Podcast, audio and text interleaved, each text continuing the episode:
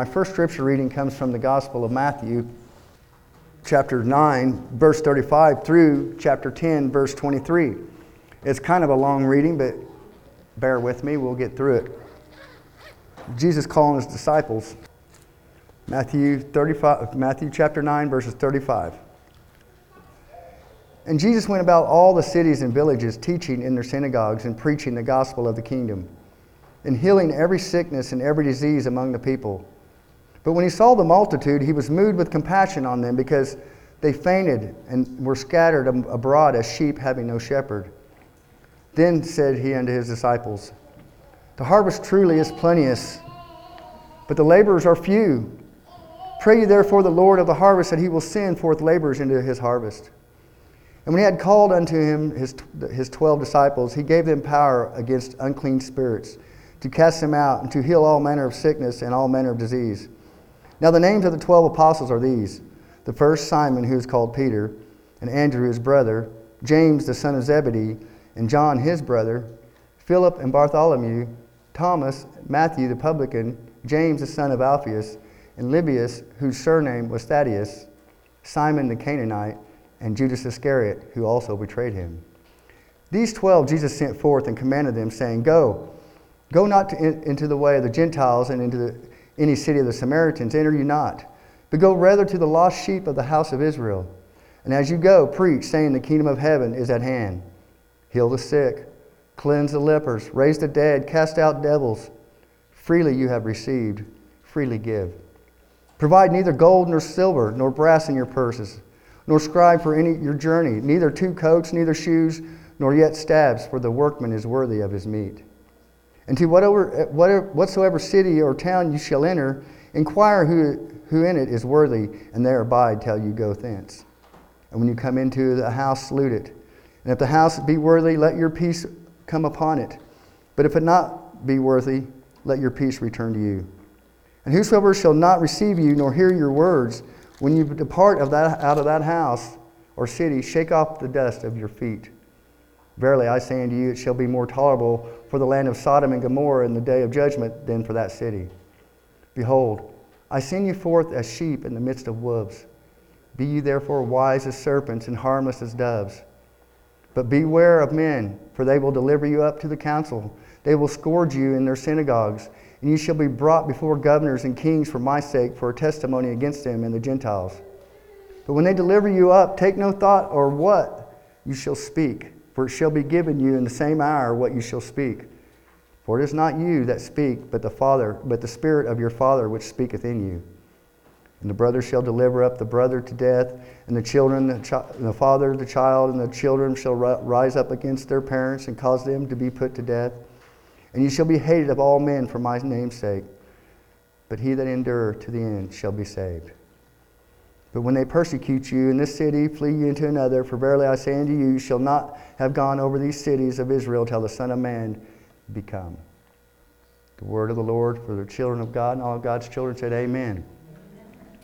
Now there was a bunch going on there. Jesus was explaining to his disciples all kinds of things, what he's calling them to do. And just like the disciples, we are called to do to reach out, to go into the harvest. Because the, the fields are ready. That's what Jesus was saying. He looked out on all the people and he's like, look at all these lost people. And I see the same thing in our world that we live in today. You can tell by their actions and by the way they, they treat each other and by the way they rush through their lives. Everybody is so worried about themselves and what's going on in their lives, they forget the big picture what Jesus has called us to do to be one giant family, to seek and save the lost, to look out for the hurting and the broken, to be laborers in the harvest. And He's given us all this authority. Just as He did the disciples, that's been passed on.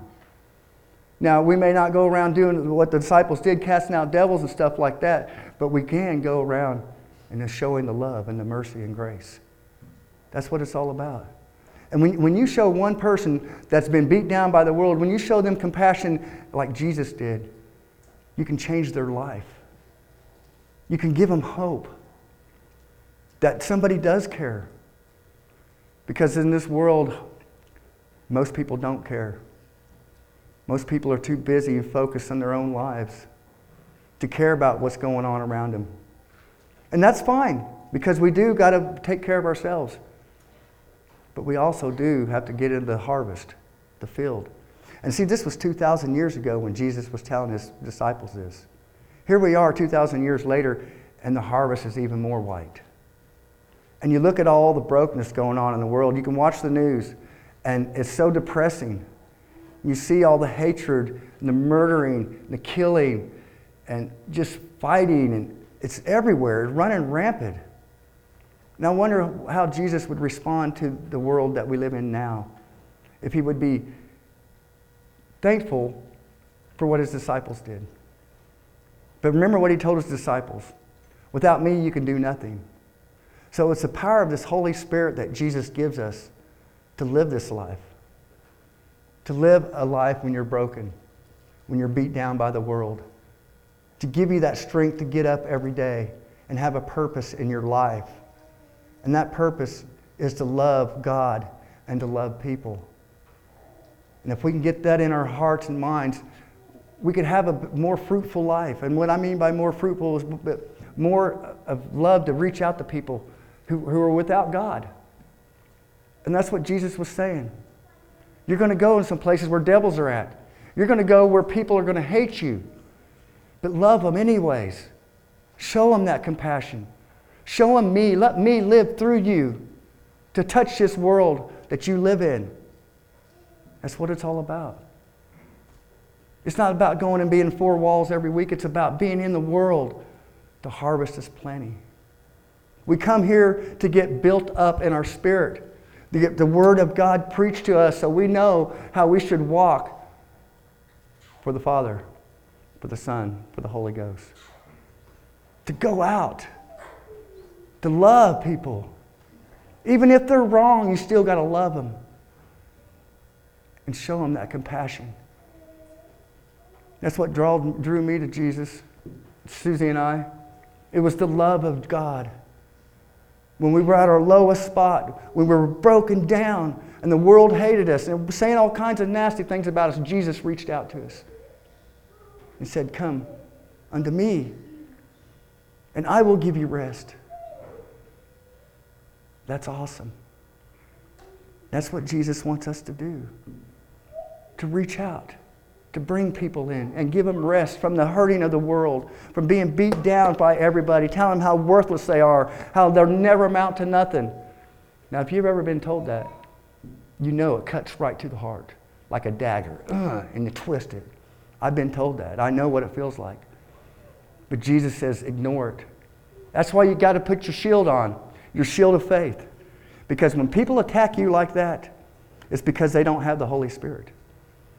They're filled with themselves and they got the wrong spirit. So you got to beware when you go out in the battle. That's what Jesus was warning his disciples. When you go out there in the battlefield, be aware. Because they're going to try to hurt you and they're going to try to cut you down. They're going to try to make you look like a fool. They're going to try to make you think that everything you say is a lie. But Jesus said, I am with you. Be strong. And I won't never leave you or forsake you. And I will empower you to be about my Father's business. And it all boils down to love. Love. Unconditional love. And, and I, it's so hard sometimes to unconditionally love people, especially if they're hurting you and if they're spitting in your face like they did Jesus whenever they was taking him to the cross. They was pulling his beard off. And, and he says on the cross, Forgive them, Father, for they know not what they do. You know why he said that? Because they all had the wrong spirit. They didn't know what they were doing. They were filled with the devil. And that's what Jesus was trying to tell people. Either you got the right spirit or the wrong spirit. The right spirit is the Holy Spirit. And how do you get that Holy Spirit? Is when you believe in Jesus Christ. God gives you his Holy Spirit. And then all this stuff starts making sense to you. And when you see it going on, it makes sense to you. You'll see the works of the devil and you'll see God's work. They're totally opposite. The harvest is great, it's even greater now. There's so many people that are broken.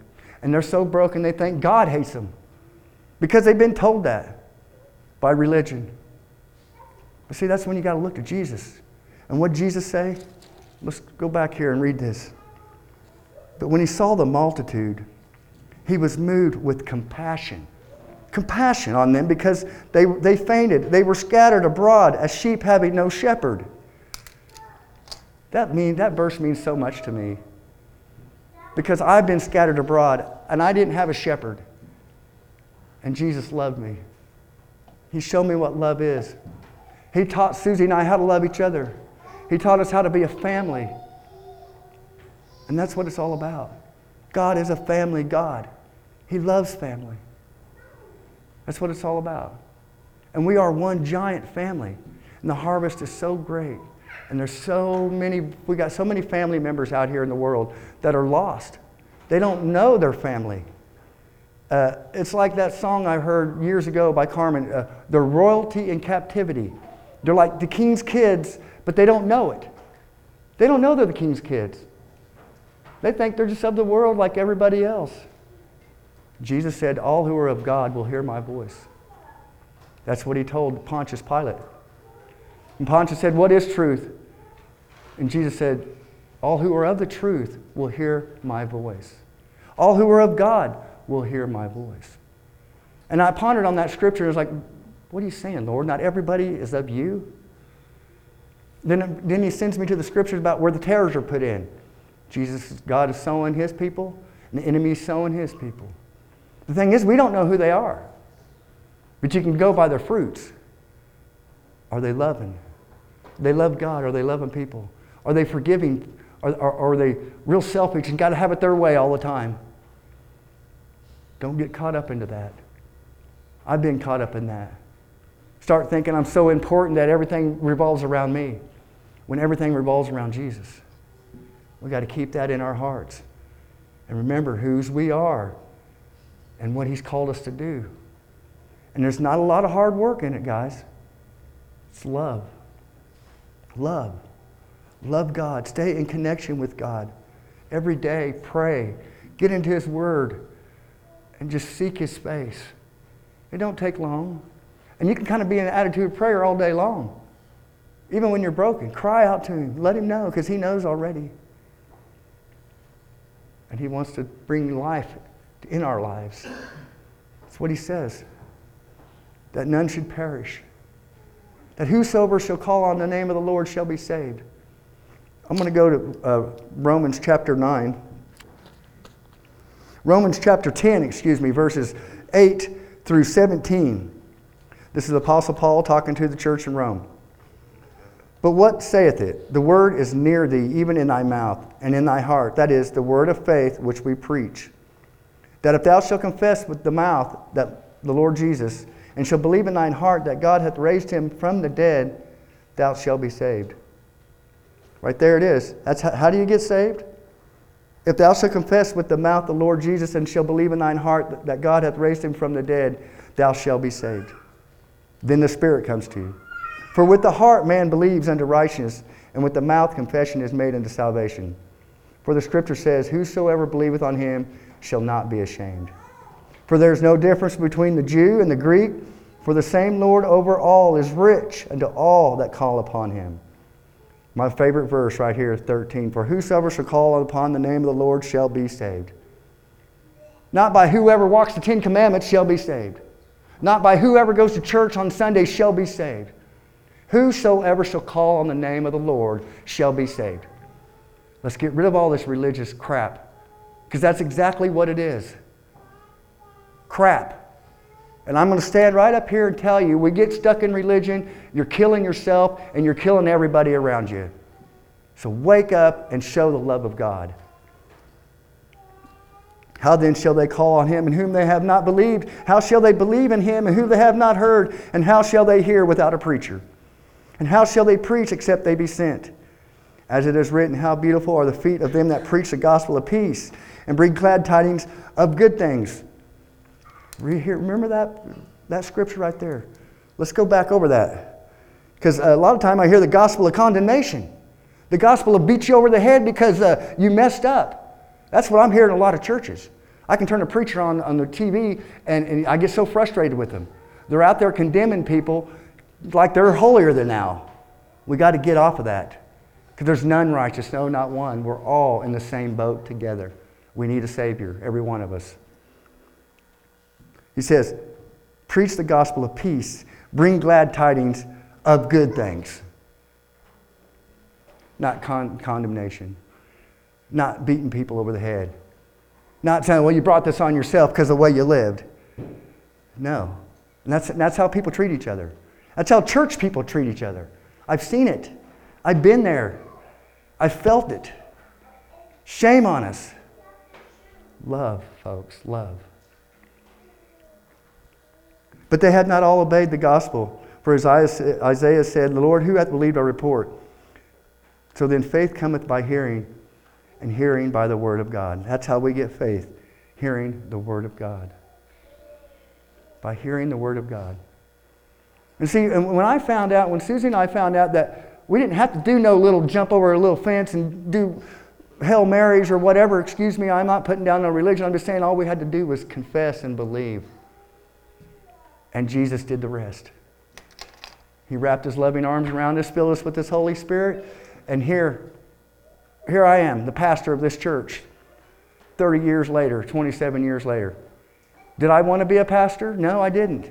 That was never in my agenda of things to do. I was the opposite. I was the little heathen growing up. I was the one that ran from church. But God had a different plan. And He has a plan for all of us that we're not expecting, that sometimes we, we shun because that's not who I am. But Jesus says, Yes, it is. If you're my child, you're going to show a reflection of me. I'm going to shine through you to this hurting world around you so you can show them what real love is unconditional love. It's awesome. And some days I, I, I'm, I'm like, Lord, I think you made a mistake. But then it dawns on me God don't make mistakes. I'm the one who makes mistakes.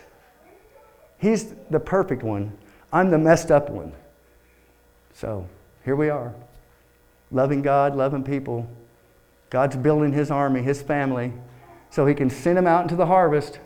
Pray ye the Lord for more laborers because that's what we need more laborers. And, and the generations that are so young, they need laborers their age too.